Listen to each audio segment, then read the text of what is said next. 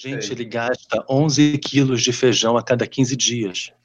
Sim. São 22 quilos de feijão por mês. É, Esse pessoal deve peidar pra caramba, gente. eu fiquei apavorado. Gente, se eu como feijão dois dias seguidos, eu viro o- uma, uma bioestação, assim, sabe? Aham. Semana passada eu fui correr, no domingo, era dia de fazer longão. Fui correr 12 quilômetros e eu tinha comido uma feijoada no dia anterior. Jesus amado, quando chegou lá pelo quinto quilômetro. Quem vinha atrás vinha desmaiando, né? Não, eu ia falar que era uma coisa meio. Tipo, a pessoa se sentia forçada a te ultrapassar, se era esse o objetivo. Ah, eu não sei como é, como vai, porque, ai, não sei, tô com vergonha. Olá pra você que tá me ouvindo, eu sou Gambit Dance, esse é o Bichas Nerds, e eu vou começar fazendo uma pergunta. Você sabia que ainda é crime ser homossexual, bissexual ou transexual em 70 países? Em seis deles, a punição é a morte. A motivação, em sua maioria, é religiosa. Sabendo disso, será que é possível para nós gays sermos cristãos? Será que alguma igreja, religião ou seita é receptiva para os gays? Certamente nós não temos essas respostas. Mas é sobre isso que a gente vai conversar hoje. Então solta a vinheta que tá começando, bichas nerds.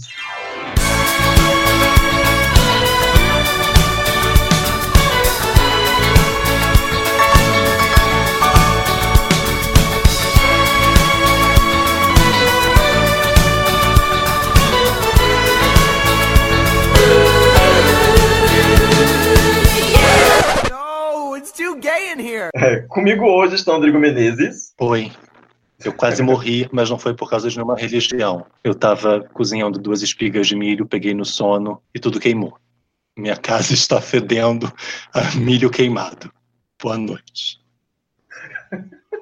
Lá no, no, no atestado de óbito, causa da morte, milho queimado.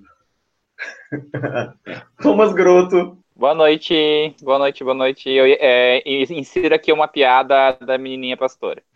Ai, gente, essa menina tá adulta hoje. Eu adorava ela, né? O Príncipe da Paz. Ah, eu não me lembro quem que ela era, eu só sei que é, é, é, eu tinha um pouquinho de pena dela, mas beleza. Ah, é, tem uma menina pastora que gritava as cinco pedrinhas e no final ela falava Príncipe da Paz! É, é bem essa, bem essa. Era maravilhosa. E o convidado de hoje é o Gabriel Evangelista, que é ex-testemunho de Jeová e tem uma história para contar pra gente. Olá, Gabriel, tudo bem? Oi, boa noite. Acho uma pena é, ter que começar esse episódio dando assim, dados que não são positivos, né? Dizer que a gente ainda é criminalizado em 70 países e em seis deles a gente ainda é punido com a morte e que, infelizmente, isso é resultado de dogmas religiosos. Eu vou tentar fazer uma pergunta muito básica que provavelmente nessas quatro temporadas a gente já deva ter respondido algumas vezes, mas alguns de vocês, meninos, são religiosos? Vocês têm alguma religião? Ou preferem não dizer que tem alguma religião? Eu sou meio zoado, assim, sabe? Eu sou criado na igreja católica, fui coroinha, tive uma passagem pela igreja evangélica, bem rápida. Me encontrei bastante com a questão do espiritismo, é, principalmente na linha do kardecismo. Hoje eu frequento a Umbanda, principalmente por uma questão familiar, para acompanhar o meu filho e meu marido. Mas eu, se eu for me rotular, talvez dê para dizer que eu sou um agnóstico místico, assim, por assim dizer. Eu não afirmo que algo existe e eu não me oriento por um dogma. Mas eu também não nego que algo possa existir e tem momentos que a gente recorre a algumas crenças aí para até mesmo por questão de, de bem-estar psicológico e, e de, de buscar alguns confortos em alguns momentos. Sim, entendo. Ou seja, disse nada com nada, né? Mas tudo bem, geminiano. Não, eu, mas eu, eu acho que faz muito sentido, assim. Você caminhou por, por, algumas, por algumas religiões, é, agora tá em uma por uma questão mais familiar mesmo, né? Mas, tipo, não acredito nas bruxas, mas que elas existem, existem. Isso, eu, eu não creio em, la, em las brujas pelo, pelo que elas ai, elas ai. Acabei de destruir o meu o espanhol, né? Mas beleza. Drigo, você tem alguma religião? Ah, então, eu gostei muito desse termo agnóstico místico. Achei tão bonito que eu vou Vai- roubar vai pra minha vida. Vou, mas assim. Não, não tenho religião. Acho que agnóstico místico se aplica. Quando eu tinha, sei lá, seis anos, minha mãe perguntou se eu queria fazer catecismo. Eu falei, não. Ela aceitou, não me obrigou a fazer. Uh, minha família, eu não sei se eu posso chamar de católica, mas é alguma coisa mais ou menos perto disso. Mas não são pessoas que frequentam igreja, que vão a culto. É, a minha avó é rezadeira, enfim. Acho que não tinha uma semana que não tivesse uma vela acesa na minha casa para alguma coisa, para algum santo. Minha avó era uma coisa meio, meio de. É, era rezadeira, é isso. Acreditava em umas coisas que eu acho que eu posso enquadrar como um banda, mas assim, a minha família nunca teve essa coisa de ir para culto ou ir para algum lugar, sabe? uh, professar qualquer coisa, ou, enfim, se juntar com pessoas para para ter esse tipo de vivência, como quem vai à missa domingo, etc. Ninguém na minha família faz isso ou nunca fez. Acho que são aquelas pessoas que se dizem católicas porque talvez católica fosse em algum momento a religião majoritária do país. E eu cresci com as pessoas indo até a minha avó, pedir para ela rezar, pedir para na casa delas rezar, enfim, coisas assim. É, antes de perguntar para o Gabriel, eu vou. Assim, eu não sou católico, né?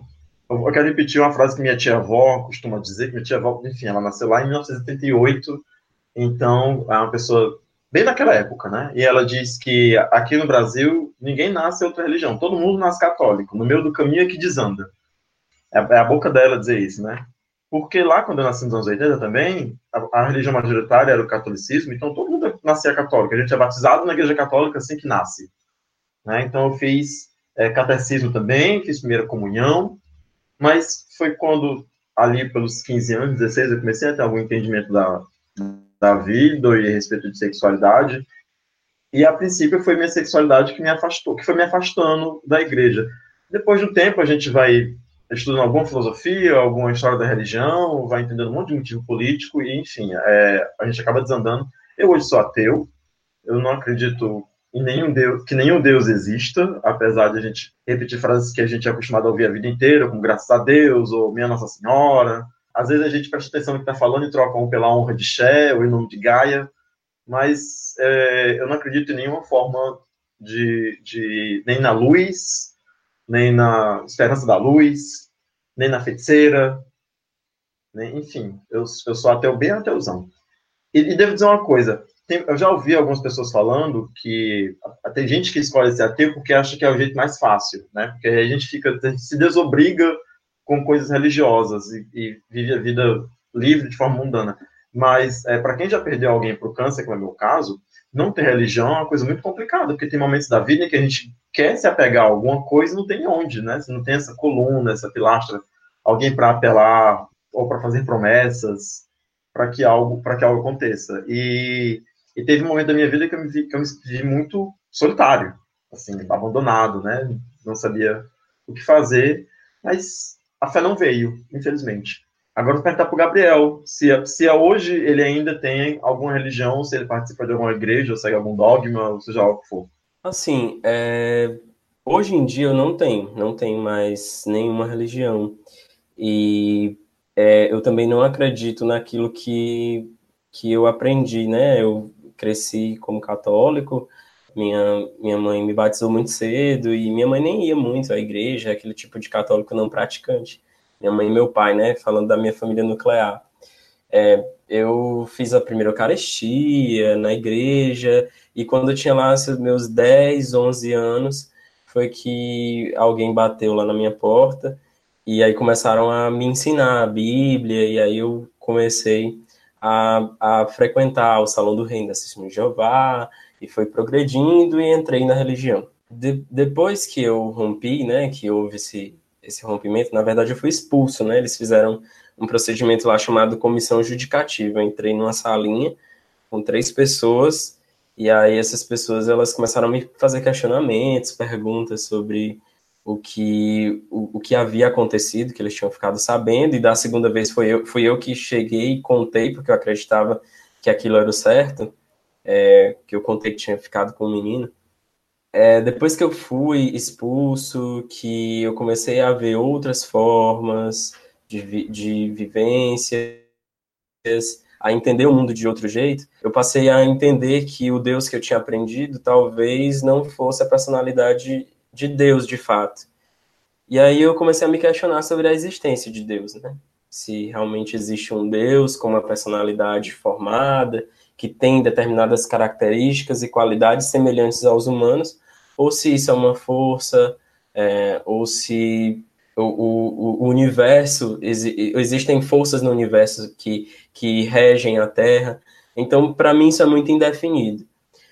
Com o passar dos anos, como é uma religião muito fundamentalista, a que eu, a que eu cresci, né, depois dos 10 anos, 10, 11 anos, eu passei a não crer em mais nenhuma outra forma de, de credo. Então, é, era muito forte a ideia de que tudo aquilo que não era a, aquela religião era errado. E isso acaba me fazendo não ter muita empatia por nenhuma outra religião. Aqui eu sinto assim uma, atração mais forte ainda é o budismo, acho, acho mais interessante, mas ainda não consegui adentrar, estudar mais a fundo e nem frequentar algum tempo.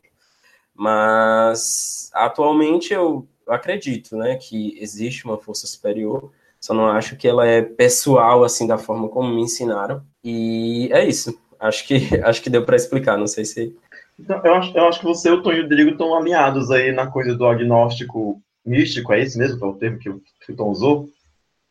É, eu acho que eu acho que eu, eu, me, eu me vi muito na fala do Tom.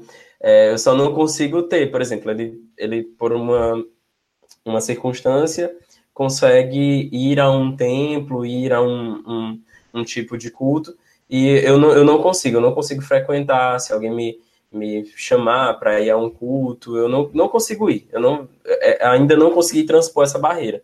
Fazem quatro anos, né, que, uhum. que me expulsaram de lá. Uhum. É, o, é. o, budismo, o budismo, como você falou, ele, ele é bacana porque acho que não é religião o budismo, é mais uma filosofia, né? Não sei se tem um, um deus lá, tem. O Buda é mais um, uma espécie de guia, né? É, eu, eu tinha um amigo budista que infelizmente já faleceu e basicamente o que ele me falou, eu, eu nunca li um, a literatura, nada, então não posso fazer grande afirmação, mas é que Buda era mais uma pessoa, um, um exemplo do que um, uma divindade, né? Uhum. Não sei se está correto, o Gabriel provavelmente Sim. viu alguma coisa, né? Sim, é, é, é isso mesmo. Assim, pelo é, que eu já vi, né? Eu também nunca me aprofundei, mas o que eu já ouvi de budismo me, me me atraiu, né? Assim, me senti atraído, mas ainda não consegui é, é, pular essa barreira. É, uma, uma coisa, aproveitando que a gente citou o budismo, até Gambit, um, um ponto uhum. que eu acho complexo quando a gente fala de religião é que é, por mais que eu me considere, que nem eu falei, um agnóstico místico, se eu, é, se eu, até depois eu fiquei pensando aqui que eu não comentei a minha principal, é, o meu principal valor a, a, nível de, não é uma doutrina, mas e nem crença, mas é uma verdade para mim que é, que é a filosofia. Então eu, eu sou quase refém do pensamento é, socrático e, e, e, da lógica e da ética. Então eu uhum. tenho por vício a questão de, de, de questionar, de refletir, de, de, de, encontrar as falhas lógicas, inclusive, do, de, de, de tudo, quase. É meio difícil até.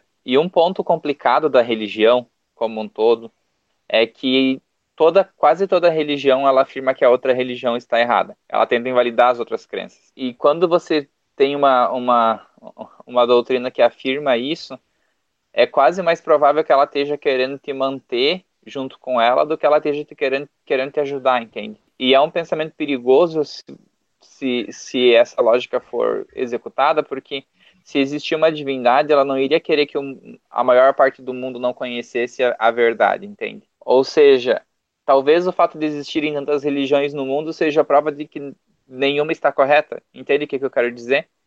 Porque tem aquela lógica, né? Se Deus é onipotente, onisciente, ele é perverso, se isso for verdade, entende? Uhum. Porque ele permite que catástrofes aconteçam. Então, eu acredito muito mais numa ideia de uma energia, de, ou de múltiplos deuses, que é, é um pouco do que eu tenho conhecido mais na Umbanda, não posso afirmar que eu tenho grande conhecimento, sabe? Porque são linhas de pensamento que preveem mais a falha, sabe? Preveem que o mundo é mais um, um conjunto de livre-arbítrios do que de predestinação. A gente tá tão cabeçudo hoje, né? Assim, a gente tá no salto, daqui a pouco a gente cita ficou, né? Tá. Eu, só, eu só queria dizer, complementar essa, esse gancho do budismo, para afirmar para quem, para quem tá ouvindo a gente aqui, que Cavaleiros do Zodíaco ensinou errado, que Shaka era o cavaleiro mais próximo de Deus, e esse Deus era Buda, só que Buda não é Deus, queridinha. Buda é um ser humano, era uma pessoa que sentou lá e comia um grão de arroz por dia até ver que isso não levava a nada. Foi ele que disse, mas ele não é Deus. Então, o Cavaleiro Zodíaco ensinou errado. Chaka não é o cavaleiro mais próximo de Deus. Entendido. Até porque Cavaleiros do Zodíaco eram as armaduras do, do, do cosmo, protegendo uma deusa grega é, é no universo ocidental. Né? É mó farofa. É mó farofa. Tem cavaleiro aí que, que tem uma espada inglesa, mas tem um nome japonês, e é uma pessoa latina e adora a deusa grega. Então tá tudo errado. Mas vamos lá. Dito isso, né, assim, para todo mundo saber de que religião a gente tem, o que a gente, o que a gente não tem, eu me perdi na salva de pedras. ah, mas deixa eu então completar, já que você se perdeu, enquanto você vai se achando. Vai. É, só para comentar que a minha mãe, hum. nesses anos todos em que ela já, já foi minha mãe também não é muito fiel a nada, religiosamente, mas ela já, já frequentou uh, centro espírita, kardecista, ia durante um tempo nos cultos perto de casa da igreja católica, mas a única coisa constante na vida dela foi a Seishonoye, que eu não sei se vocês conhecem, mas é uma religião japonesa, são shintoístas. E, uh... eu, eu, não conheço, explica, por favor.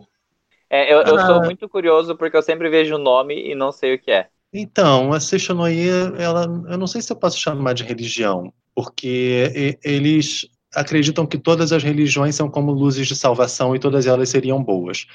Mas é, é uma filosofia oriental, japonesa, foi criada por um homem chamado Masaharu Taniguchi, e a gente frequentava as reuniões da Seishonoye, que, resumindo muito, é uma coisa meio que de pensamento positivo, enfim, que o mundo material é uma projeção da, da mente e que a gente tem que pensar coisas boas e tem que, tem que se ver como perfeito e as pessoas como perfeitas, enfim.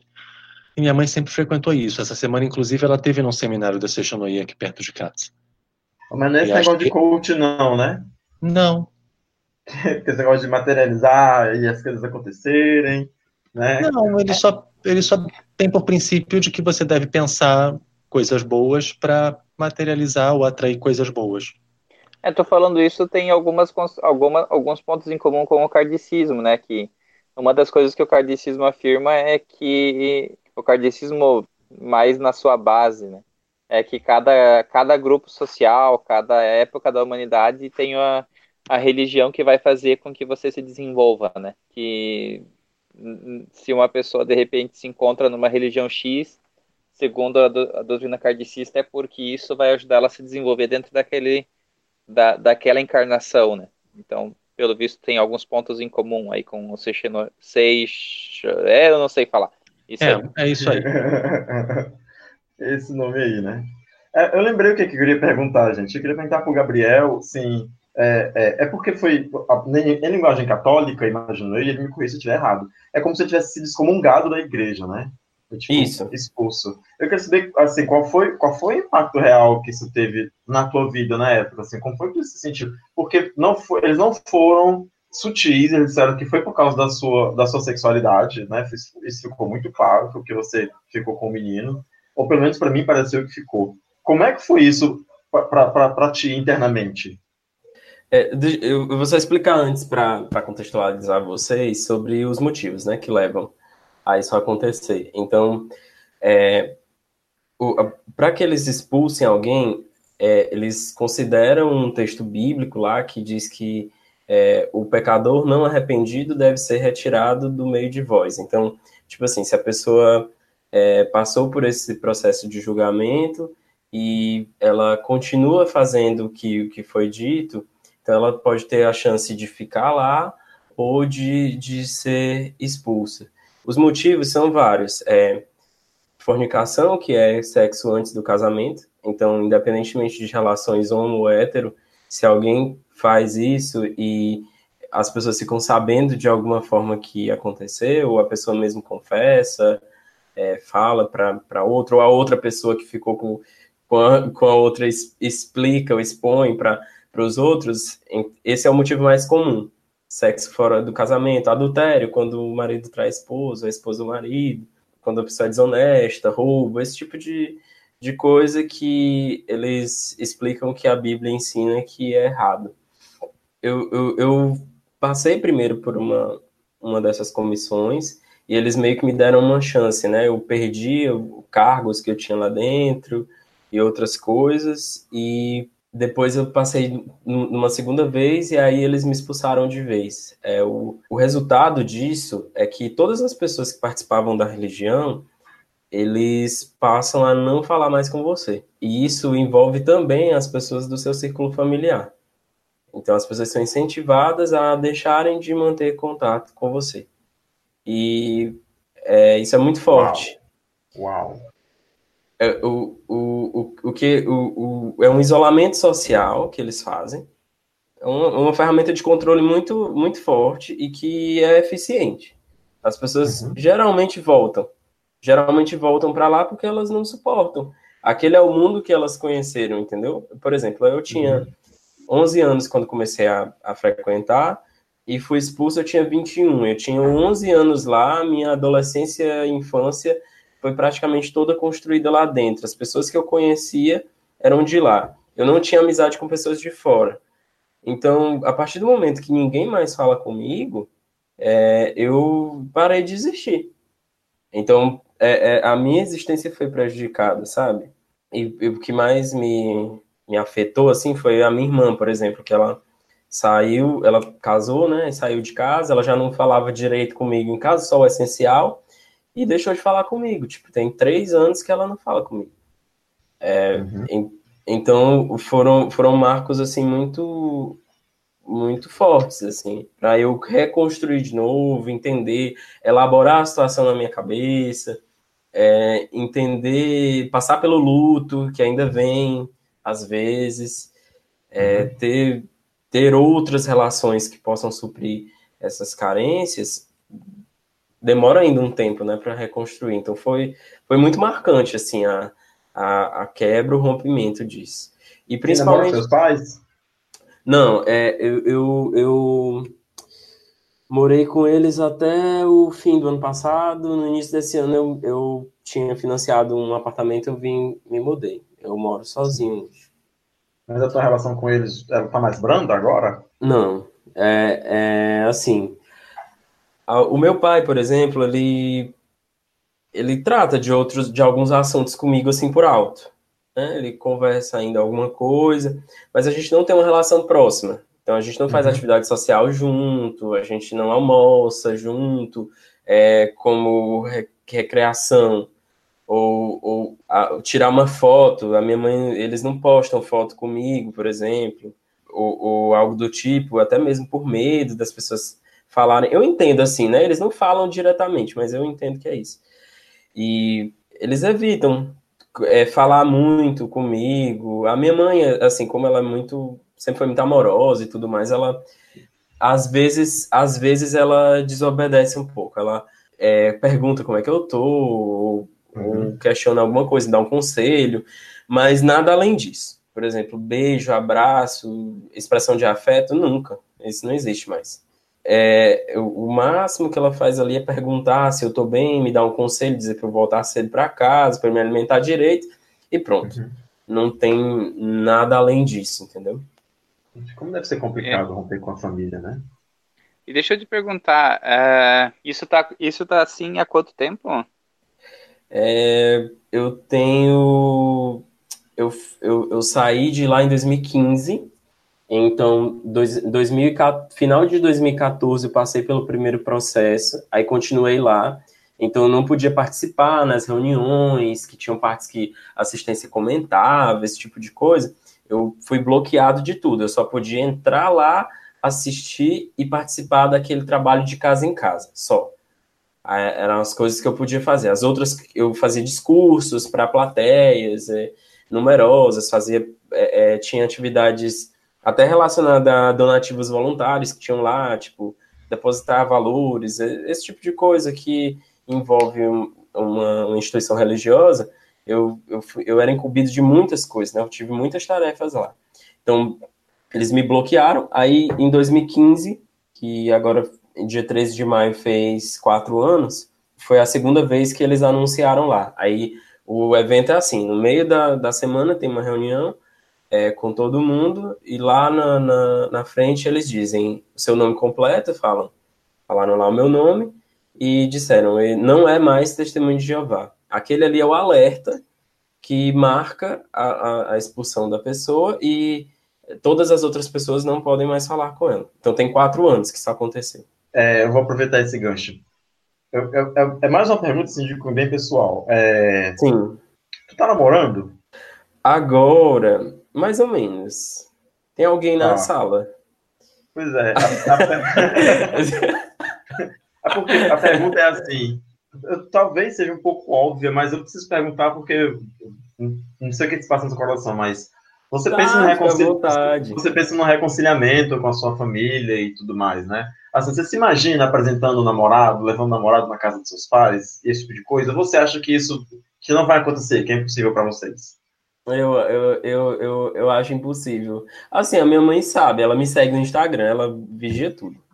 Aí, uhum. por exemplo, ela, ela sabe, às vezes, eu, eu, eu, na época assim que eu rompi, eu ainda acreditava muito em tudo, então eu, eu até assistia reuniões e tudo mais ainda, tipo, me porque o processo de volta é esse, você vai assistir as reuniões, ninguém fala com você, você fica lá isolado, e você tem que passar por isso durante vários meses, depois escrever uma carta pedindo para voltar, e eles vão analisar eles re, lhe readmitem. Eu ainda passei esse processo. Só que eu não consegui, eu, eu, eu gostando de um menino, a gente ficava, eu ficava naquela luta, eu chorava, porque a gente não podia ficar junto e tal, que aquilo era o que eu acreditava e achava que era sujo, que não, não era isso. E aí, nesse meio tempo, quando eu saía de casa, que minha mãe descobriu, porque ela não ficou sabendo do motivo, né? Que é porque eu, eu era gay. Ela não sabia disso. Ela sabia, sim, porque, sabe, criança viada, assim, sempre, sempre dá uma pinta. Então mas, ela... mas de toda maneira não foi verbalizado para ela. Isso, eu nunca tinha falado para ela que era que, que, que gostava de meninos. E na época que eu fui expulso, é, eles não falam o motivo, é, é, muito discreto, assim, eles não. Eles só avisam lá que a pessoa foi expulsa. E também não, não falam para outras pessoas. Aí a minha mãe sabia que eu tinha sido e ela não entendia o motivo. E aí ela me perguntou, quis saber. E aí eu falei para ela que era fornicação, né? Que é como eles, eles usam lá a palavra para falar de, um, de sexo fora do casamento. Uhum. E aí ela, eu falei para ela, acabei falando que era uma menina, que tinha sido uma menina. Aí ela queria saber quem era, queria saber se tinha sido. Gente, mas você tinha feito sexo ou você só tinha dado uns beijos em alguém, você só descobriu que era gay? Desculpa, mas é uma pergunta muito íntima, mas eu fiquei curioso tá. para saber se, se aconteceu pelas vezes de fato ou se você só disse, gente, eu sou gay e eles entenderam isso como fornicação. Não, não foi isso que aconteceu. Foi, foi... Eu fiz sexo com alguém. Ah, tá. E a, minha, e a minha consciência me, me, me fez eu confessar lá e falar Sim. tudo, entendeu? a pressão Sim. psicológica e tudo mais, entendeu? Sim, não foi isso, não, não foi. Eu não cheguei lá e falei que, que era gay. Eu primeiro, eu, até eles na época lá da, da comissão, eu tentei meio que é, dizer para eles, ah, tem um sentimento meu que eu dei, dei vazão, mas é uma fraqueza. Tipo isso, como se não fosse algo que realmente fosse inerente a mim. Não sei se vocês estão compreendendo. Aí, é, na, no, quando eu disse para minha mãe que era uma menina, né? Aí ela ficou, queria saber quem era e tudo mais. Depois que ela, que ela, é, é, eu dei alguns vacilos e ela, e ela de fato é, acabou descobrindo de alguma forma. Eu acessei o Facebook do tablet dela, e esqueci de deslogar. Aí ela viu uma conversa minha no Facebook, descobriu e veio me confrontar. E eu falei, ela chorou, teve aquela, aquela cena clássica assim de mãe. Aí eu disse assim para ela e tudo mais. E aí sempre que ela me via com alguém, ela sempre me perguntava. Todos os meus amigos assim, que ela me via junto, ela achava que era namorado. E aí ela me perguntava. Só que eu nunca cheguei a falar, porque eu não sinto esse conforto, entende? Eu não sinto que, que você é acolhido. Então, por exemplo, hoje, se eu, eu desenrolar um namoro agora, provavelmente ela vai saber, porque ela me segue, então ela sempre vê alguma coisa na rede social. Mas é, eu não tenho esse conforto de chegar lá. Até porque, como eu disse para vocês, a gente não faz atividade social junto. Sim. Então eu não seria convidado para um almoço, primeira coisa, entendeu? Mas, mas você é. sente essa necessidade, apesar de você achar que, que talvez que vai ter esse desconforto, esse desconforto, você sente essa necessidade de conversar com a sua mãe sobre isso? Sinto, sinto de ela saber que o que se passa comigo, ainda que, que é, ela não vá aceitar ou que a gente não tem um diálogo muito aberto em grupo, por exemplo, se eu for levar alguém para conversar sobre o assunto, é, eu, eu sinto. Só que eu, em contrapartida, eu também tenho, tenho essa questão do luto muito clara na minha mente, que é, eu preciso não é, esperar mudança de atitude deles. Porque é muito forte, é algo que Manter envolve as expectativas uma... baixas. Isso, exatamente. É muito forte, é uma crença que eu entendo que, porque eu também acredito, até, até o período que eu saí de lá, eu acreditava muito nisso, que realmente esse era o procedimento correto, que aquilo estava sendo feito comigo por amor, por mais que fosse muito violento. E é, eu, eu não, não espero que eles vão mudar de opinião, entendeu? Eu, eu até acredito que pode ser que um dia mude, mas eu sempre mantenho a expectativa no lugar, no sentido de dizer, não, eu vou viver aqui, se acontecer é bônus. Mas se não, uhum. eu já sei que, que essa é a posição deles e eles vão manter. Mas, mas tu não espera que isso aconteça através de ti?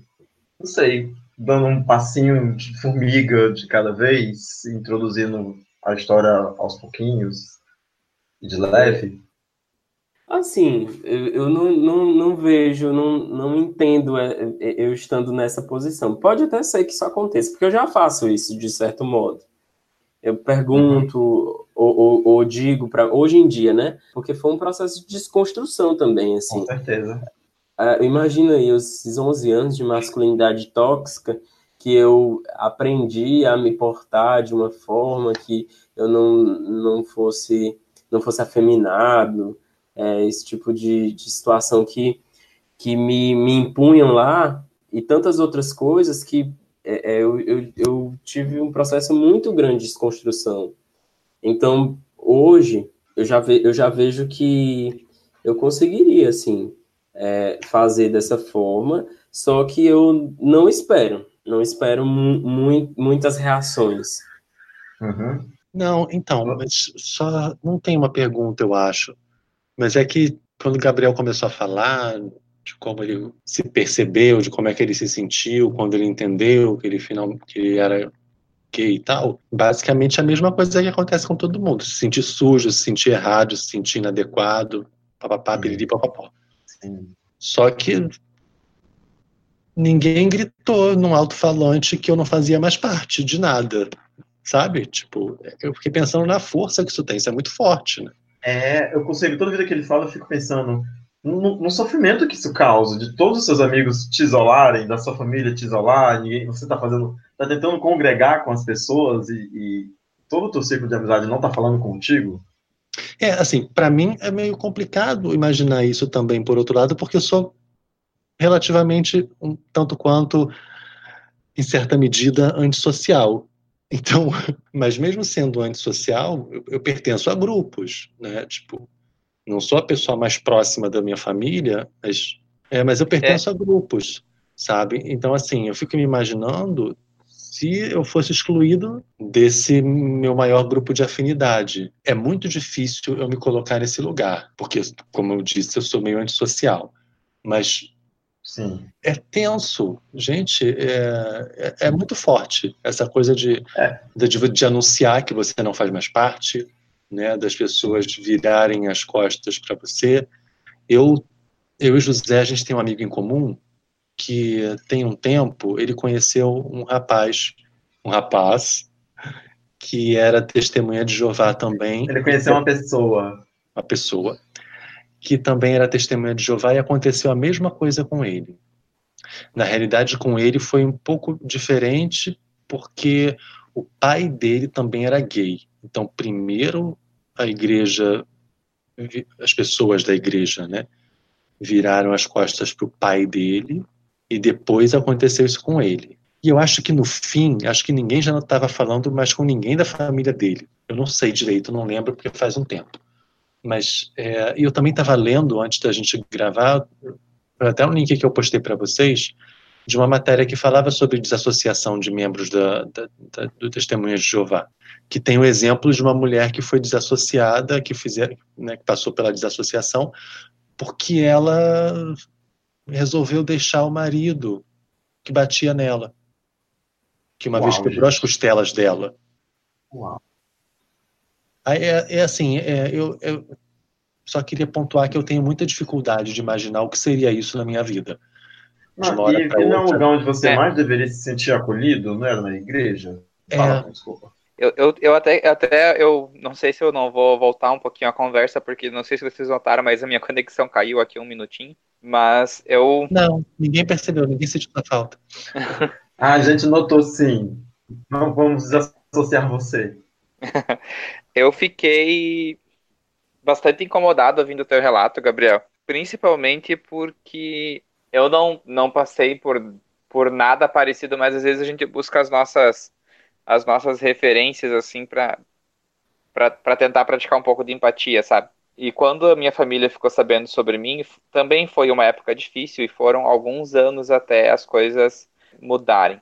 Mas na época eu conheci uma pessoa, a, o nome dela é Solange, e, e, eu, e eu conversei muito com ela e, e, e a, a, minha família não foi por questão de igreja, mas a minha família na época escolheu se afastar de mim. A condição era de que ou eu mudasse ou eu ficasse afastado, entende? Sim. Eu, eu, eu me lembro o dia que eu comecei a voltar a sentir um pouco de felicidade, assim, mesmo tendo consciência de que isso estava acontecendo porque tem horas que a gente esquece, daí a gente, a gente fica feliz, né? Foi quando essa minha amiga, ela comentou que eu precisava me dar valor o suficiente para entender que mesmo se eu precisasse me afastar da minha família, eu continuava sendo eu e eu deveria me valorizar e não me sujeitar, entende? Uh, e eu sei que é muito fácil falar isso, é muito clichê, lugar comum mas também é porque é muito verdade, sabe? E eu não, não, não posso não falar isso contigo. Eu tenho um filho, homem, de, de quase 13 anos agora. Eu não consigo imaginar que algum grupo social vindo falar para mim que eu não posso fazer contato com ele e eu acatar isso. Então, eu sei que falar isso é, é, é quase. pode soar até arrogante, sei lá, mas se, se, se a sua família não fizer questão de manter o contato, talvez seja importante você cogitar, você cortar esse contato, sabe? É fazer o contrário do que o Gambit estava falando.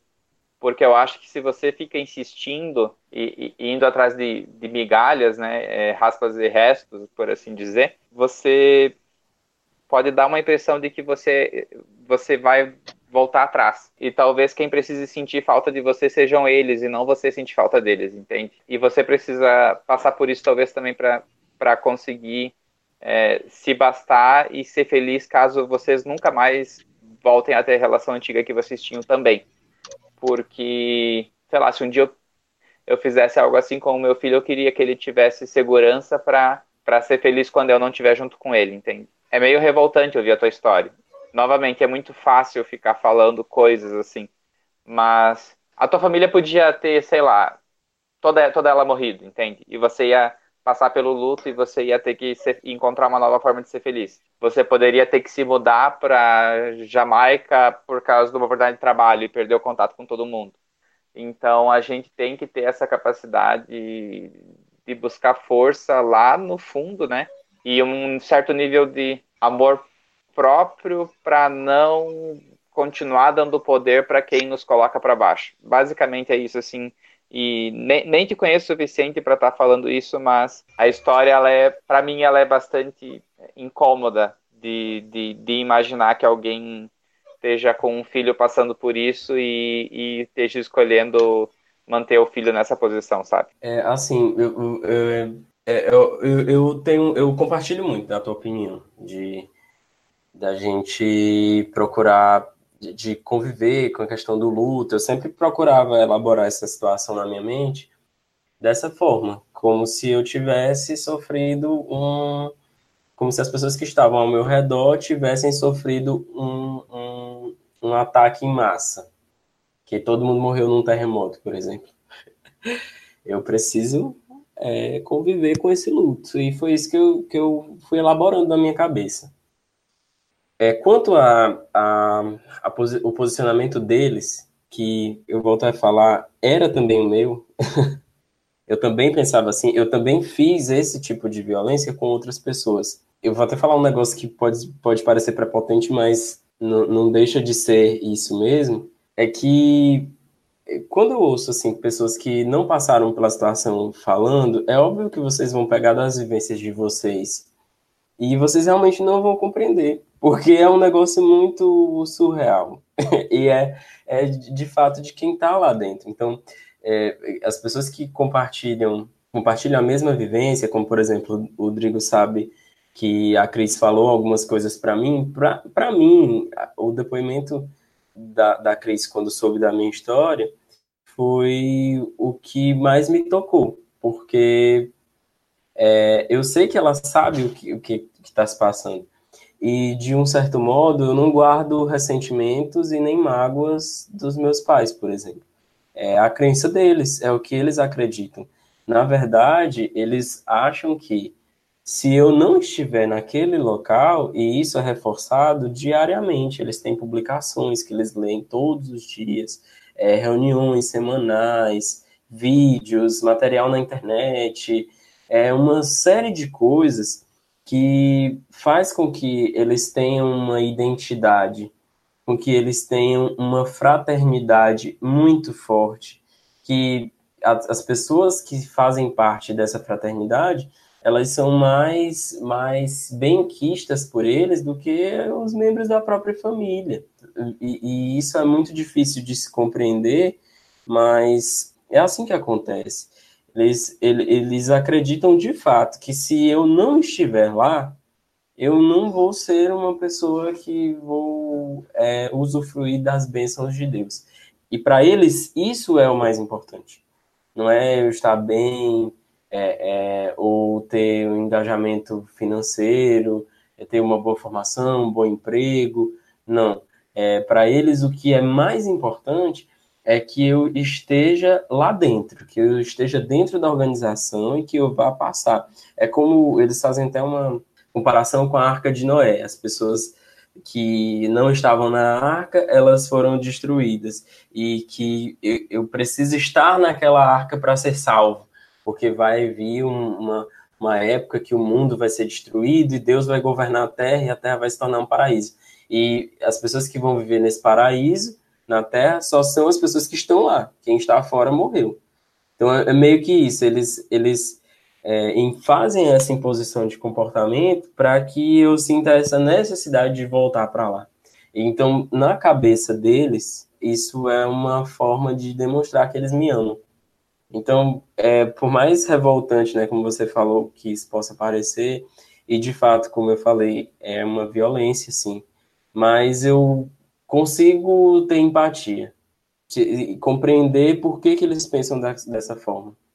Porque eu também fiz isso muitas vezes. Vamos botar o papo para frente. Eu preciso dizer, acho que é muito necessário que eu diga isso, né? É, a gente aqui não é ninguém para dar conselho, tá, gente? A gente dá conselho de gaiato que a gente é. É, exato. a, gente, a gente fala todas as coisas baseado no nosso empirismo, né? nas nossas próprias vivências. Assim, eu concordo muito, muito, muito com, com o Thomas e, e não sou ninguém para concordar ou discordar de qualquer coisa que o Gabriel resolva, decida, né? Para a vida dele. Até é, porque não eu... estamos aqui para votar Exatamente. a vida do Gabriel, né? É, foi sim, só um, um impulso aqui, uma liberdade que eu tomei. Não, você e eu, né? E é por isso que eu estou dando, que eu tô dando essa explicação, porque é, eu, eu, acredito no que você falou, que se ele possui essa autarquia e ele, e ele e ele, e ele acha que o melhor para ele nesse momento é, é se isolar dessas pessoas que, que uma relação que pode ser tóxica, né, para a saúde mental dele, tá ok. É, quando eu fiz aquela pergunta, né, se, se ele não pensava em conversar isso com mãe dele, de tentar, tentar aproximação, é porque eu também sei que, por outro lado, a família nos é cara. E, como ele bem ressaltou, ele compreende com seus motivos que levam as pessoas a fazer isso. Mas a base de tudo, no final das contas, é a ignorância. E aí a gente volta para o clichê que a gente vive repetindo aqui no programa, né? Será que não é bacana a gente tentar reeducar as pessoas ao invés de isolar elas da gente?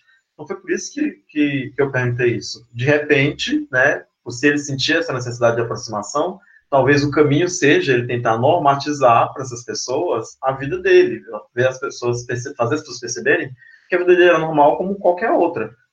Mas isso se ele, por acaso, sentir essa necessidade. Se, se ele achar que o melhor para ele realmente é se afastar e deixar as pessoas lá com os seus dogmas, né, e com as suas crenças, e como ele bem falou, de repente para elas, é, elas acham que estão fazendo isso porque é, é o melhor para eles, sabe? Uma maneira de tentar fazer eles se, se reaproximar, enfim. Né? A, a, vida da gente tem muitas camadas, é tudo muito complexo, tudo que a gente fala é baseado nas nossas vivências na, e na nossa bagagem, né?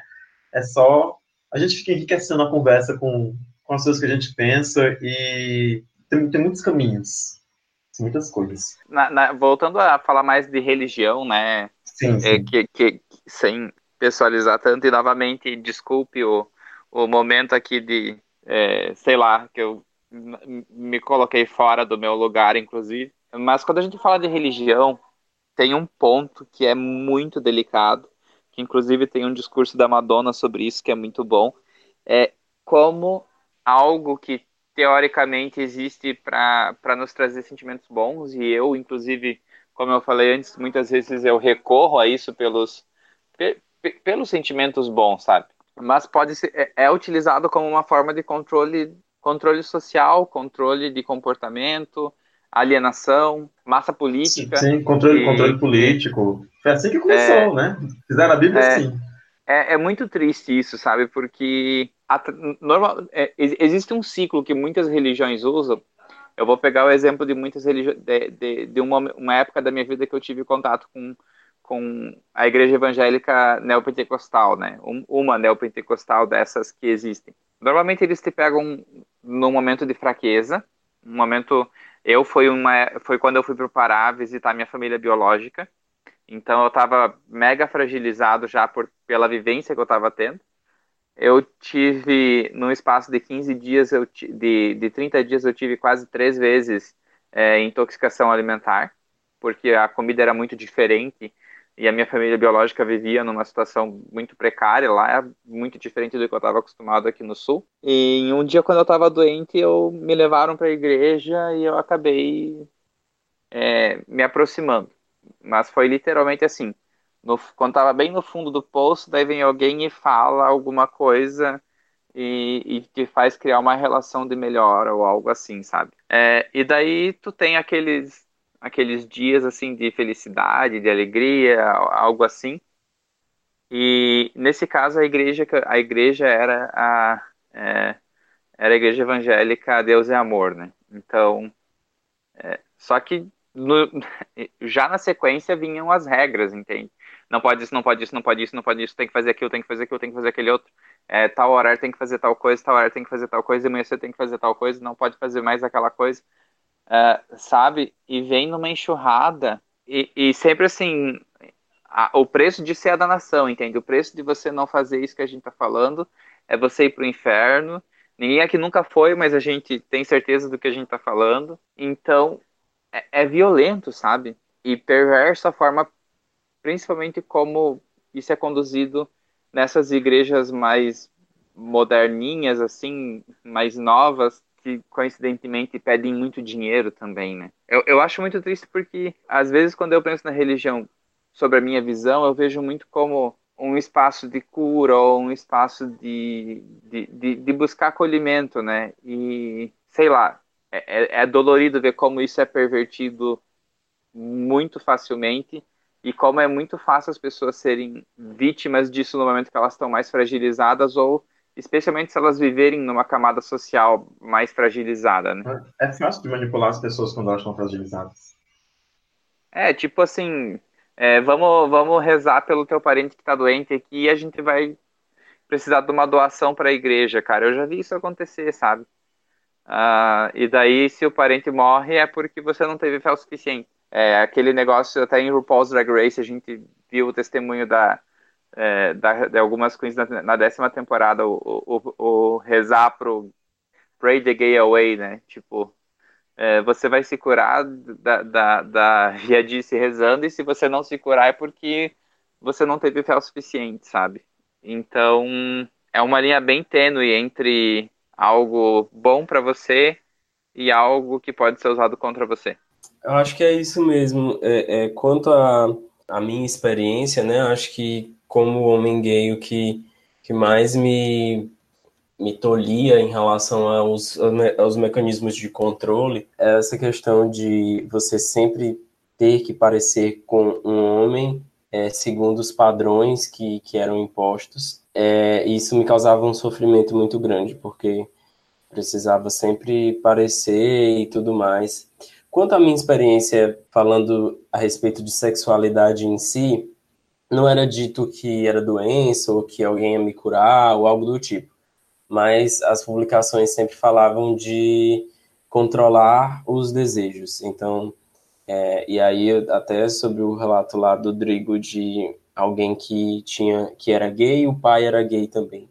Às vezes acontecia muitos casos de pessoas que casavam é, porque tinham atração por homens e casavam com mulheres para simplesmente para fazer sexo. E às vezes podia ser que isso trouxesse um sofrimento muito grande para a esposa, por exemplo, ou para ele mesmo, talvez ele nunca conseguisse é, é, as, as mazelas mesmo de, de uma relação sexual mais mal resolvida, né, de um relacionamento que envolve sexo e que não é prazeroso, por exemplo. É, e às vezes acontecia isso, né? As pessoas casavam para poder fazer sexo, por exemplo. E, e, só que tal hora, se, se você fosse homossexual, você não, não ia sentir prazer, por exemplo. Eu acho que o que, que mais me, me afetava na minha relação com religião era isso, é eu ter que esconder o que eu sentia, é, eu ter que controlar, porque eles condenavam muito pornografia, masturbação, por exemplo, e às vezes isso, isso era minha válvula de escape, mas eu me sentia culpado também por isso. E a questão de representar é, um homem, homem viril, aquela figura de homem que é, esperavam de mim. Eu acho que isso era o que me causava mais sofrimento nos, nos mecanismos de controle. É muito fácil da gente perceber que que normalmente os dogmas religiosos são machistas, né? E, e aí vem essa coisa de, de você ter que ser o varão.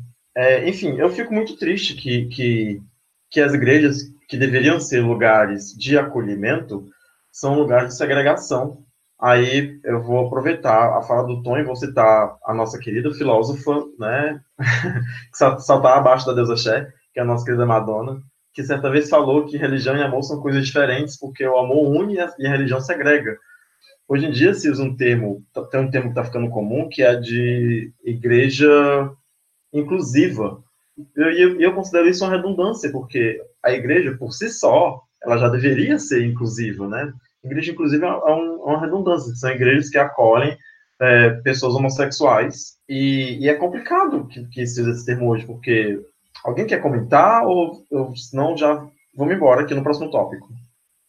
Não, é só o que você comentou sobre a igreja inclusiva ser uma coisa redundante. Já faz um tempo assim que eu li a Bíblia, mas eu, eu fiz quando eu era bem novo, até pelo, por causa do catecismo, né? E também depois na, na passagem lá pela igreja evangélica foi um, quase que um intensivão. Mas às vezes é, é dá, dá vontade de pedir para algumas pessoas se, se o Jesus da Bíblia poderia ter entrado na igreja dele, sabe? O, o, o Jesus que andou com, uhum. com, com os doentes, com, a, com, com as prostitutas, prostitutas com ladrões. Com, com ladrões, sabe? Porque a, a, hoje em dia, quase que um dos grupos mais agressivos que a gente vê na, na sociedade brasileira é o grupo cristão. é, é o primeiro grupo que quer, que quer soluções violentas, sabe? Eu sei que é muito clichê fazer isso, mas lá na Bíblia fala amai-vos uns aos outros, né? Não armai-vos uns aos outros. É clichê, mas é real. É isso mesmo.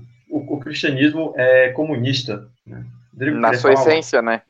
Na sua É sim, essência. pois é. É, Oi, Drigo. lá no começo. Oi. Oi. Oi. Tudo Pode bem? falar. Oi. Eu- eu- não, não, é que, é que eu, é que eu, eu, eu- me atravessei quando você foi falar. Não, tudo bem. A gente se atravessa, não tem problema.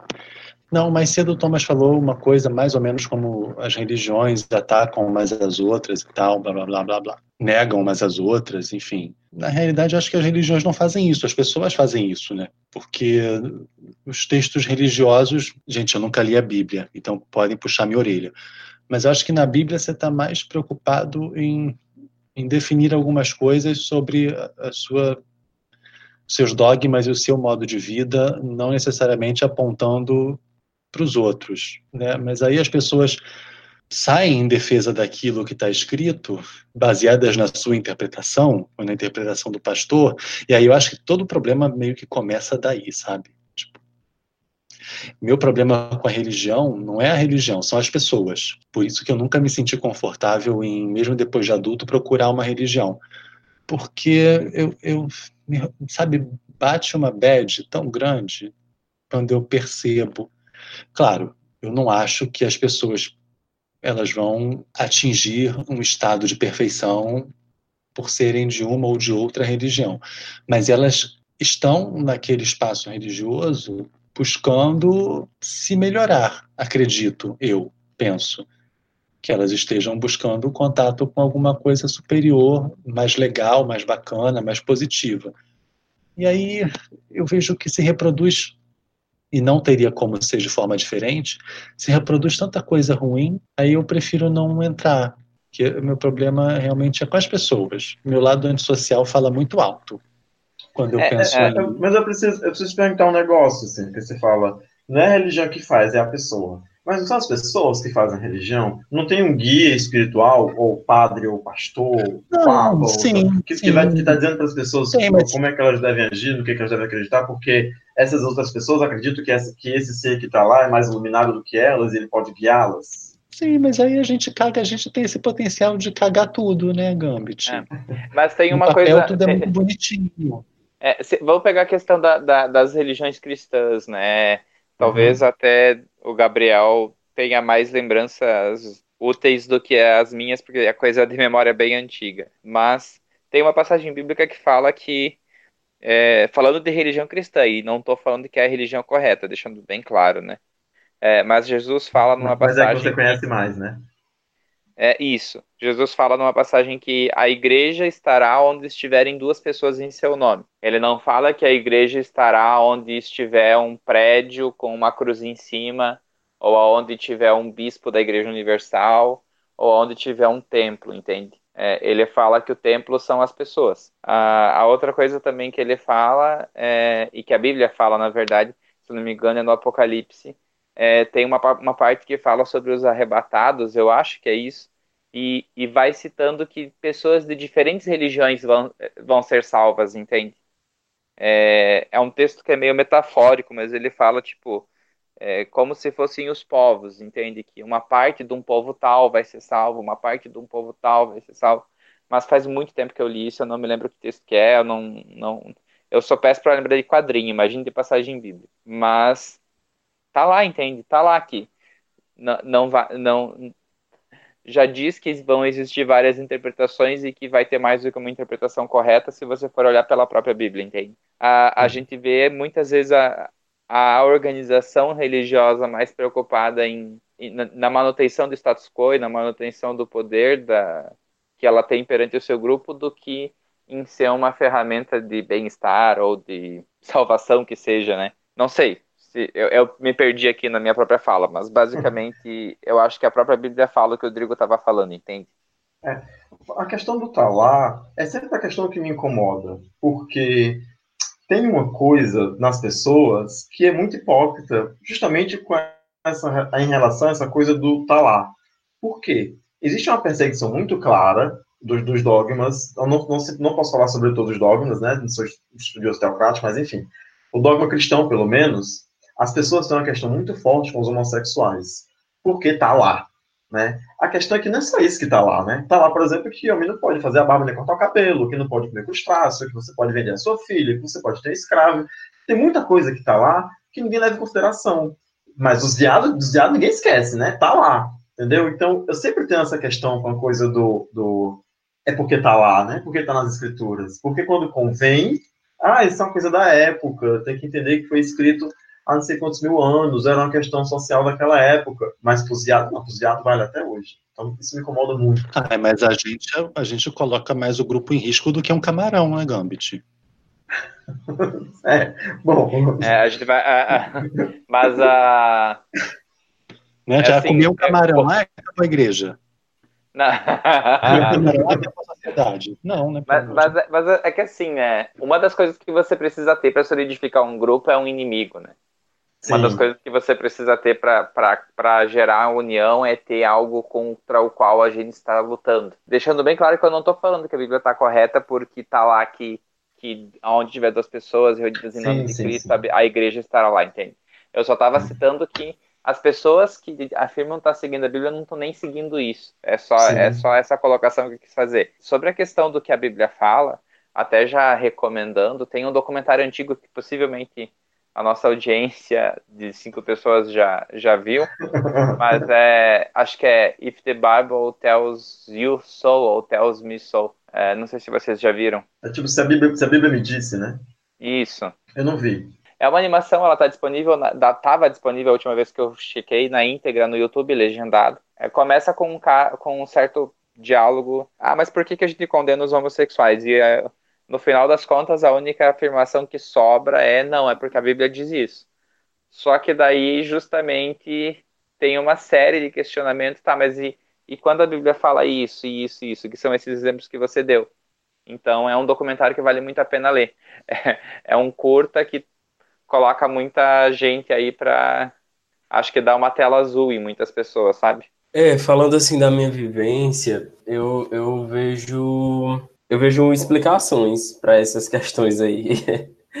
Assim, coisas que eles que eles discursos prontos, coisas que já já são ensinadas para rebater os raciocínios. Então, se alguém chegar e questionar, por exemplo, é, já, já, já passou aqui na minha cabeça muitas coisas que meio que explicariam é, é, explicariam por que, que eles levam mais a sério esses determinada parte ou determinado escrito e outros eles talvez desconsiderem. Pode explicar se quiser.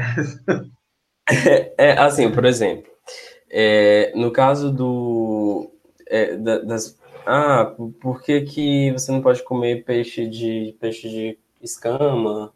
Ou, ou tem que comer só peixe de escama, ou não pode comer porco, ou tem que, se a mulher estiver num período de menstruação, precisa passar é, tantos dias isolada, esse tipo de situação, para a questão de aí ne- nessa, nesse mesmo trecho que é a lei de Moisés, por exemplo, lá fala também que é, homens, pessoas do mesmo sexo, são uma abominação, né?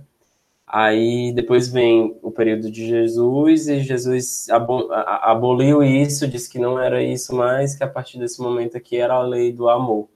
Só que depois dos escritos, depois de Cristo, né, das pessoas que escreveram mais à frente, eles falaram de homossexualidade de novo.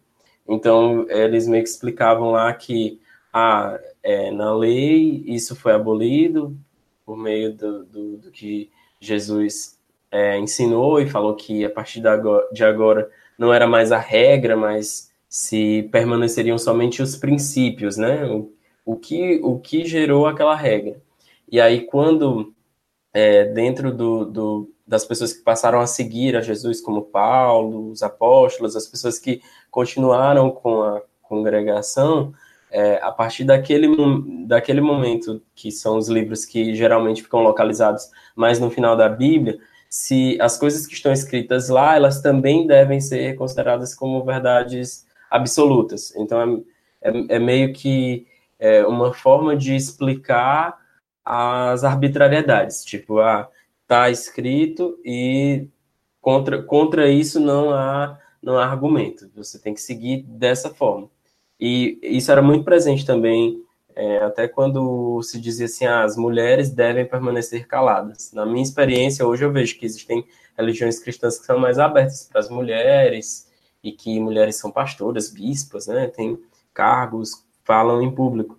É, na minha experiência, eu nunca tive isso. As mulheres, elas nunca participavam do púlpito, não faziam é, é, discursos, nem tinham cargos de responsabilidade, elas só faziam o, o básico e funções que não apareciam. Todas as outras funções de destaque eram de homens. E isso também é um, uma das coisas que gerou alguns questionamentos que eu passei a quebrar, a, a desconstruir algumas coisas que eu acreditava. Mas é isso. Acho que não sei se consegui explicar direito. Se sim, eu sim. entendi, se eu entendi direito, a Bíblia se contradiz o tempo todo, né? Ela fala uma coisa num trecho, depois ela desdiz outro trecho, depois ela desdiz o que ela desdiz.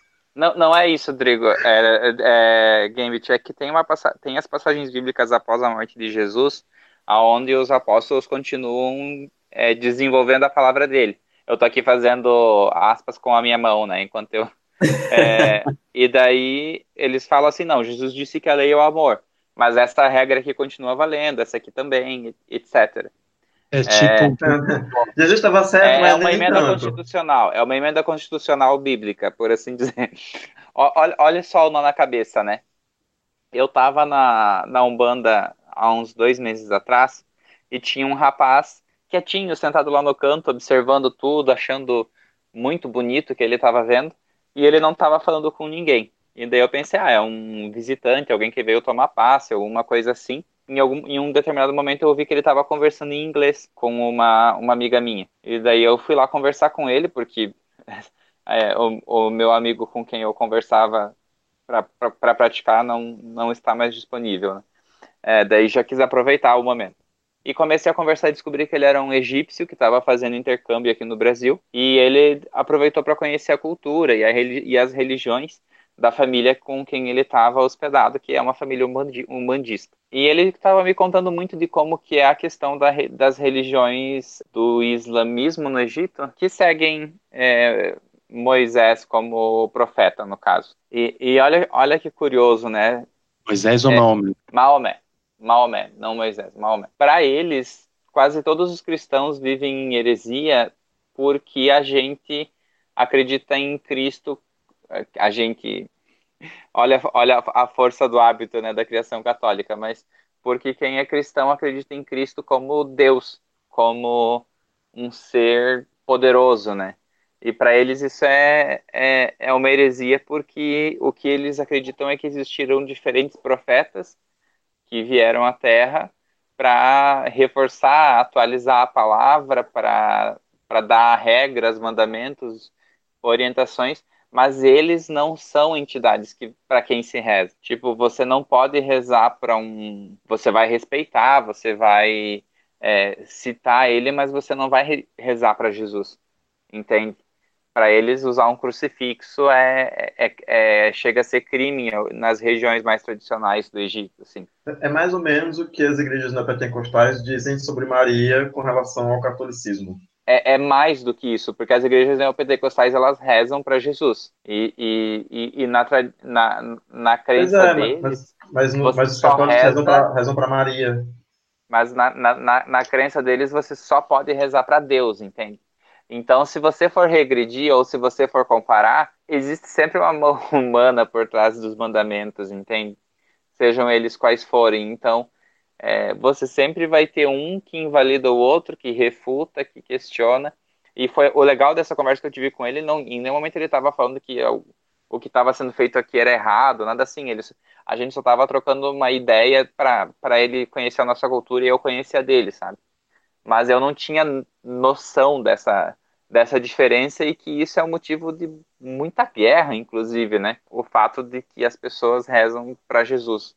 Na visão de uma boa parte do, do Oriente Médio é um crime e as pessoas devem morrer por isso porque é um desrespeito a Deus na visão deles. Então, novamente, religião é, é um nó assim que não sei nem até que ponto a gente está capacitado para conversar sobre.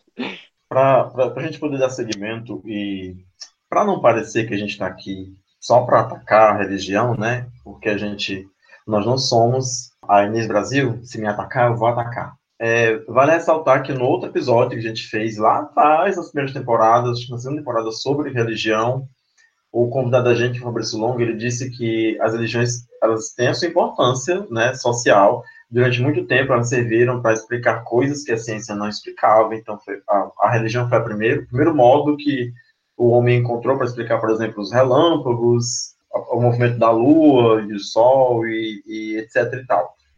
Por outro lado, né, a, por que a gente é tão crítico com relação às religiões, principalmente o cristianismo, que é a, a religião que a gente mais está inserido, porque a gente vive no Brasil, que é um país majoritariamente cristão, né, é que é tão certo que as religiões é, elas tentam empatar a vida da gente enquanto homossexual, que elas, elas são usadas, a Bíblia é usada como escudo muitas vezes para, se não para pautar, mas para impedir pautas que não são caras. É, eu sempre repito isso aqui, que eu não queria transformar tudo episódio da gente em episódio político, mas tem coisas que são possíveis de não citar. Essa semana, a gente está na última semana de maio, né, gravando esse episódio, e durante essa semana, o, o nosso querido presidente Bolsonaro, é, ele foi falar com um dos ministros do STF, porque o STF, no dia 23 de maio, estava terminando de fazer o julgamento sobre a criminalização da homofobia, e ele falou com um dos ministros, e essa votação foi mais uma vez adiada, embora os votos que tenham sido favoráveis já são suficientes para decidir como, como favorável à, à criminalização. É, mas, enfim, numa das frases do presidente essa semana, é, é uma das frases foi: será que não está na hora de termos ministros evangélicos, ministros cristãos assumidamente evangélicos no STF? Né, e por que, que ele fez essa fala? Porque, primeiro, ele criticou o STF, alegando que o STF estava legislando, que não era a tarefa dele. Depois, ele disse que o Estado é laico, mas ele não, ele é cristão. E aí, ele perguntou se não estava na hora de ter um ministro evangélico no STF. E por que, que, por que, que fez essa colocação? Porque ele acredita que o STF está muito progressista. Né? Ele acredita que uma pessoa evangélica, cristã, conservadora, poderia, inclusive, barrar esse tipo de pauta que o STF está votando agora, que é a favor da criminalização da homofobia, ou seja, algo em favor da nossa própria cidadania, enquanto cidadãos da, da sopa de letrinhas LGBT. Então é difícil para a gente não ser crítico com relações cristãs. Alguém quer comentar? Eu acho bizarro. A gente está numa situação onde, onde alguém que está no cargo máximo da, da União faz essas falas, sabe?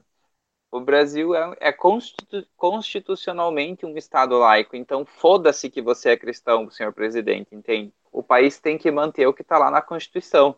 A não ser que você queira ser mais idiota ainda e, e tentar fazer uma nova Constituinte, porque estamos tá, aqui esperando um motivo para te tirar, né? Então tenta fazer uma Constituinte para ver o que, que acontece contigo. Então, cara, ele está dando uma declaração que fere a lei máxima do país que ele defende. Ele se elegeu com Deus acima de tudo, sabe? Mas qual Deus acima de tudo? E, e, e é meio imbecilóide, assim, a, a forma como ele, ele arrebanhou as pessoas para seguirem. E é preocupante porque existe um processo de utilização sistêmico da religião para a política, sabe? Tanto que alguns países um pouquinho mais conscientes do terceiro mundo, que é o, são no, nossos colegas de, de condição econômica, eles chegam a estar tá proibindo religiões neopentecostais, porque é uma forma muito poderosa de fazer política a gente vê um número cada vez maior e assustador de evangélicos sendo eleitos e ganhando mais poderes ainda. É triste, sabe, ver tanto progresso começar a ser destruído e na hora de justificar uma decisão, na hora de justificar um, um raciocínio, a resposta ser que está na crença da pessoa, sabe? Isso é, uhum. é, é, é uma saída fácil e, e burra e que o povo está engolindo e, e, e, me incomoda demais. Eu fiquei muito Mesmo... chocado com, com o Estado laico, mas eu não. Sério, é. eu fiquei muito chocado. Mas, mas quando a pessoa se elege com um slogan que está tá escancaradamente ferindo a, a, a, lei máxima do país que ele vai governar, porque num, num país que é laico, você se eleger com o slogan Deus acima de tudo, é, e Brasil acima de todos, beleza, mas beleza, aspas, né? Mas Deus acima de tudo já já seria o suficiente para a gente ver que ele está cagando para a Constituição. E para qualquer pessoa que não, que não seja, que, que não crê no Deus que ele crê. Né? A gente está a mercê, a gente está bem a mercê. Mas a gente, sobre, a gente viveu, a gente sobreviveu aos anos 90, a gente vai sobreviver a quatro anos se ele ficar quatro anos. Não, não, não É. só, né? Só Eu acho difícil. Eu acho difícil ele ficar quatro anos. é. Mas, assim, é, em que momento, né, que o que me, me vem à mente, assim, com esse tipo de declaração, é em que momento se pergunta qual é a religião de qualquer um dos ministros do STF? Não existe, assim, é, é, é muito bizarro. Então, é, é, se, é, é, quer, quer É dizer... bizarro, é bizarro que a religião seja um critério para que o ministro seja escolhido, né? Porque É, algum dia é, coloca isso no currículo, sabe? Isso, assim, porque se, se, se fosse para escolher os ministros pela religião e que, e que e se as- a, religião fosse um fator preponderante para equilibrar, tinha que, ter, tinha que ser feita uma pesquisa que dissesse qual, qual é o percentual de pessoas é, de cada uma das religiões para poder distribuir os ministros lá para representar as pessoas de acordo com as religiões, assim, não tem não tem lógica, não tem cabimento esse tipo de comentário. E, e, novamente, assim, se a gente falar de uma, de uma representação de uma minoria, até dá para dá a gente pensar, não, pode ser interessante que esteja um representante da minoria, porque a lei não é feita para proteger somente a maioria, entende? Então, talvez quem, quem só representa a maioria tenha dificuldade de ter a visão da minoria, se você for pensar dessa forma. Mas o que está acontecendo agora é o contrário, né? É, a gente precisa ter representante homem hétero cristão para a gente excluir mais ainda as minorias, né? Para a gente deixar eles ainda mais A mercê. continuar barrando né, é, é, pautas que são de interesse das minorias, porque elas não, não, não têm que falar nada, não tem que ter voz, não tem... eu não gosto delas, sabe? E E, e assim, é, voltando com o link gente, da olha, religião. eu, nem- eu né? nem sei se cabe, mas essa semana também numa live, desculpa, Tom. Depois eu corto tudo isso na edição, se, se for o caso. Mas ele também deixou escapar numa live que, que os comunistas gostam de pobres, sabe? Não sei se vocês viram isso, né? Durante uma Quem live gosta de falou, pobre é empresário, meu amigo. Quem gosta de pobre é empresário, que quer mão de obra barata. É, sabe? Que ah, acha- comunista quando- faz quando isso, faz sei o que- quê, eles, eles gostam de pobre, esse gente. Como assim, sabe? Quando tu acha que o cara do McDonald's vai contratar o filho de um rico, de um universitário, quem gosta de pobre é empresário, é, é o capital. É, Ah, mas o, o que eu queria comentar, assim, sobre essa interseção, né? Não vamos parar de falar do Bolsonaro, né? Porque o, tá. é, a- o mundo inteiro tem exemplos disso. A gente, tá, a gente só tá vivendo um agora aqui no, no nosso país. Sim, em menos Mas- de 30 dias, ah, ah, qual foi o país, meu Deus, que, que queria penalizar crime de, de homossexualidade com, com pena de morte por apedrejamento? Era Brunei. Foi. Brunei, isso mesmo. E por, por engajamento global, em movimentos por atores de Hollywood, né, que disseram para boicotar o país e tudo mais, o, o governador, não sei se ele é imperador, se ele é rei, se ele é presidente de lá, primeiro-ministro, não sei o que, que ele é. O indivíduo que governa esse país, ele tirou a pena de morte, mas ser homossexual ainda é crime, né? Vale Sim. lembrar isso. Só não está É. sendo mais morto para apedrejamento, mas ainda é crime.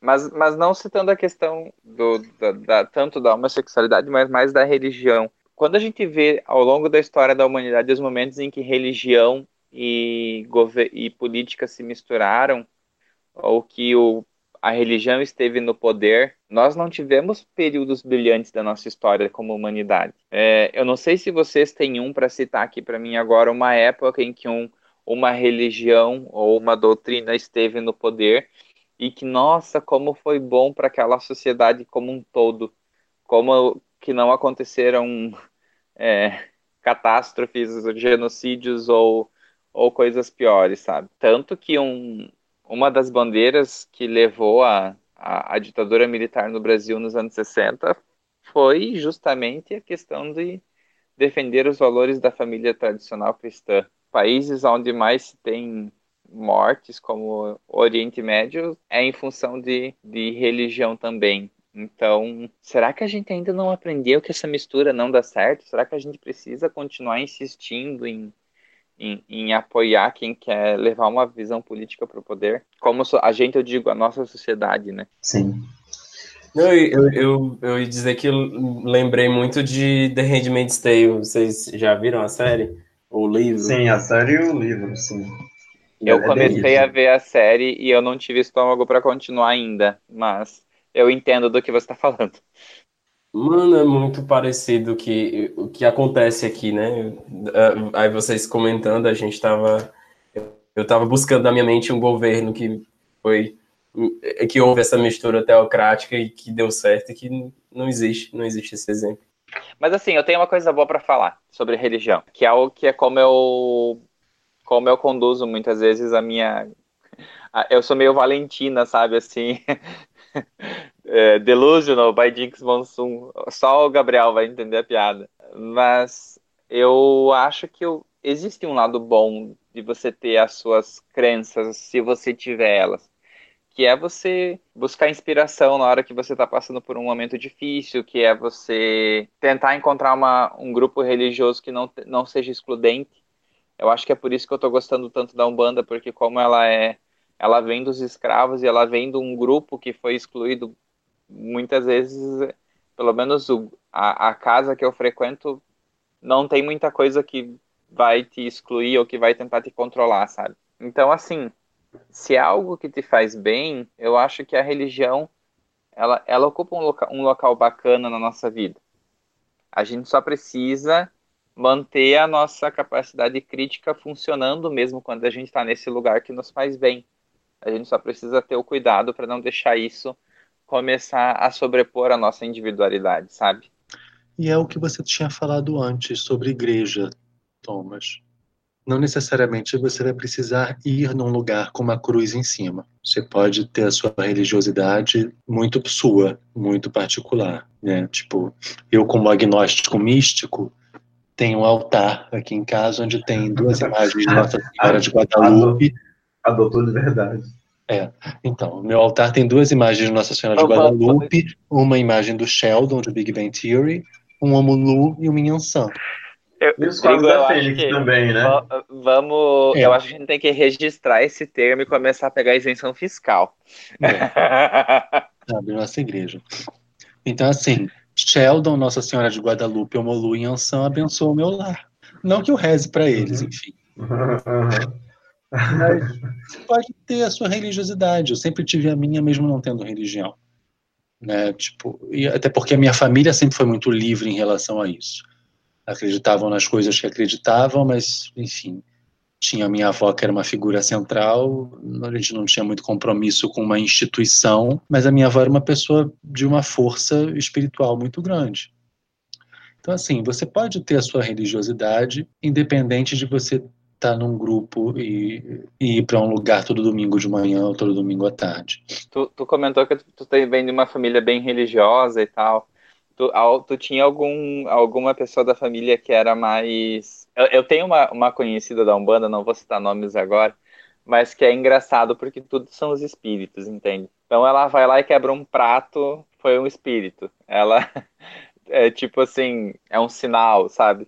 Então, quando a gente vive nesse meio de pessoas um, pouco mais místicas, também tem, tem a, a gente acabou não entrando muito nessa enseada, né?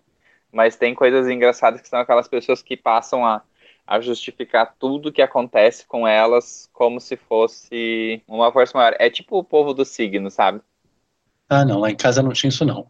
Lá em casa só tinha minha avó que jogava praga nas pessoas, a praga pegava, as pessoas morriam. que horror. Ai, nossa! Não, era só isso. Tipo, Só Só isso. uma terça e, e- Isso normalmente será terça-feira. Terça-feira era o dia da avó jogar praga em alguém. é, só tinha isso. Minha avó falava, quando você olhava, a pessoa começava a desandar a vida dela. E, tipo, basicamente eu acho que eu tenho isso também. Então, é, é mais ou menos isso. A gente abre a boca, as, as pessoas morrem. É só. Ai, gente, minha mãe é beata. Minha mãe é beata, ela adora todas essas liturgias da Igreja Católica, sabe? Ela, todos os dias ela reza o texto da tarde, que eu acho que Jesus é muito irritado com isso, porque ele fica assim, pela vossa dolorosa paixão, tem misericórdia de nós o mundo inteiro, pela vossa dolorosa paixão, tem misericórdia de nós. É, são três horas seguidas disso. Imagina que Jesus, lá em algum lugar que ele esteja, ele fica assim: Eu tenho, eu tenho, já encheu o saco, eu tenho, pelo amor de Deus, para com isso. Porque são três horas seguidas. Jesus não sai de casa sem o headphone dele. É, ele não aguenta isso. É, mas, enfim, Gabriel, você quer é, se despedir da gente, uh, fazer jabá de algum projeto, algum canal, alguma coisa da qual você participa, ou só desejar good vibes? É, vou desejar good, vi good vibes para vocês. Eu, eu tenho um projeto, mas ele é embrionário, então não vou divulgar aqui. mas é isso aí, a gente se vê por aí. Quem sabe eu vou lá na Praia do Futuro e te encontro. É, tá, tá difícil você me encontrar na Praia do Futuro. É, né? Mas se você vier aqui, você me avisa que a gente dá um jeito de se ver, sim. Ah, sim. pois é isso aí. Muito obrigado, pessoal. É, meu querido, a gente que agradece a sua participação. É, seu depoimento foi enriquecedor. É, a gente agora já conhece um pouco mais a respeito do que se passa em certos dogmas eu vou encerrar esse programa. Para você que veio até a gente, muitíssimo obrigado. Antes de terminar, eu preciso pedir desculpas por causa de alguns problemas técnicos, técnicos que a gente teve nos últimos episódios. A gente tentou um novo método de gravação e esse novo método não deu muito legal, então a gente teve alguns probleminhas no áudio. Por favor, nos perdoe, não desistam da gente. Comente com a gente aqui se você tem alguma religião, se você participa de alguma, de alguma igreja, como é que você encara a religião, se já participou algum dia na vida e saiu, etc e tal. A gente se vê na próxima quinzena. Beijos e abraços e fiquem com fé. Tchau. A marido do dente é chefe de cozinha. Então, esse acolhimento deve vir junto com uma refeição muito bem Ai, preparada. Gente. Eu sou um. Ana, se você vier aqui em casa, por favor, venha com fome. Porque aqui você só sai só rolando. Eu, eu, sou, eu sou um agnóstico cético astrológico também. Agnóstico místico, né? O nome? É. É. Eu, aí eu sou taurino, assim, esfomeado. Então.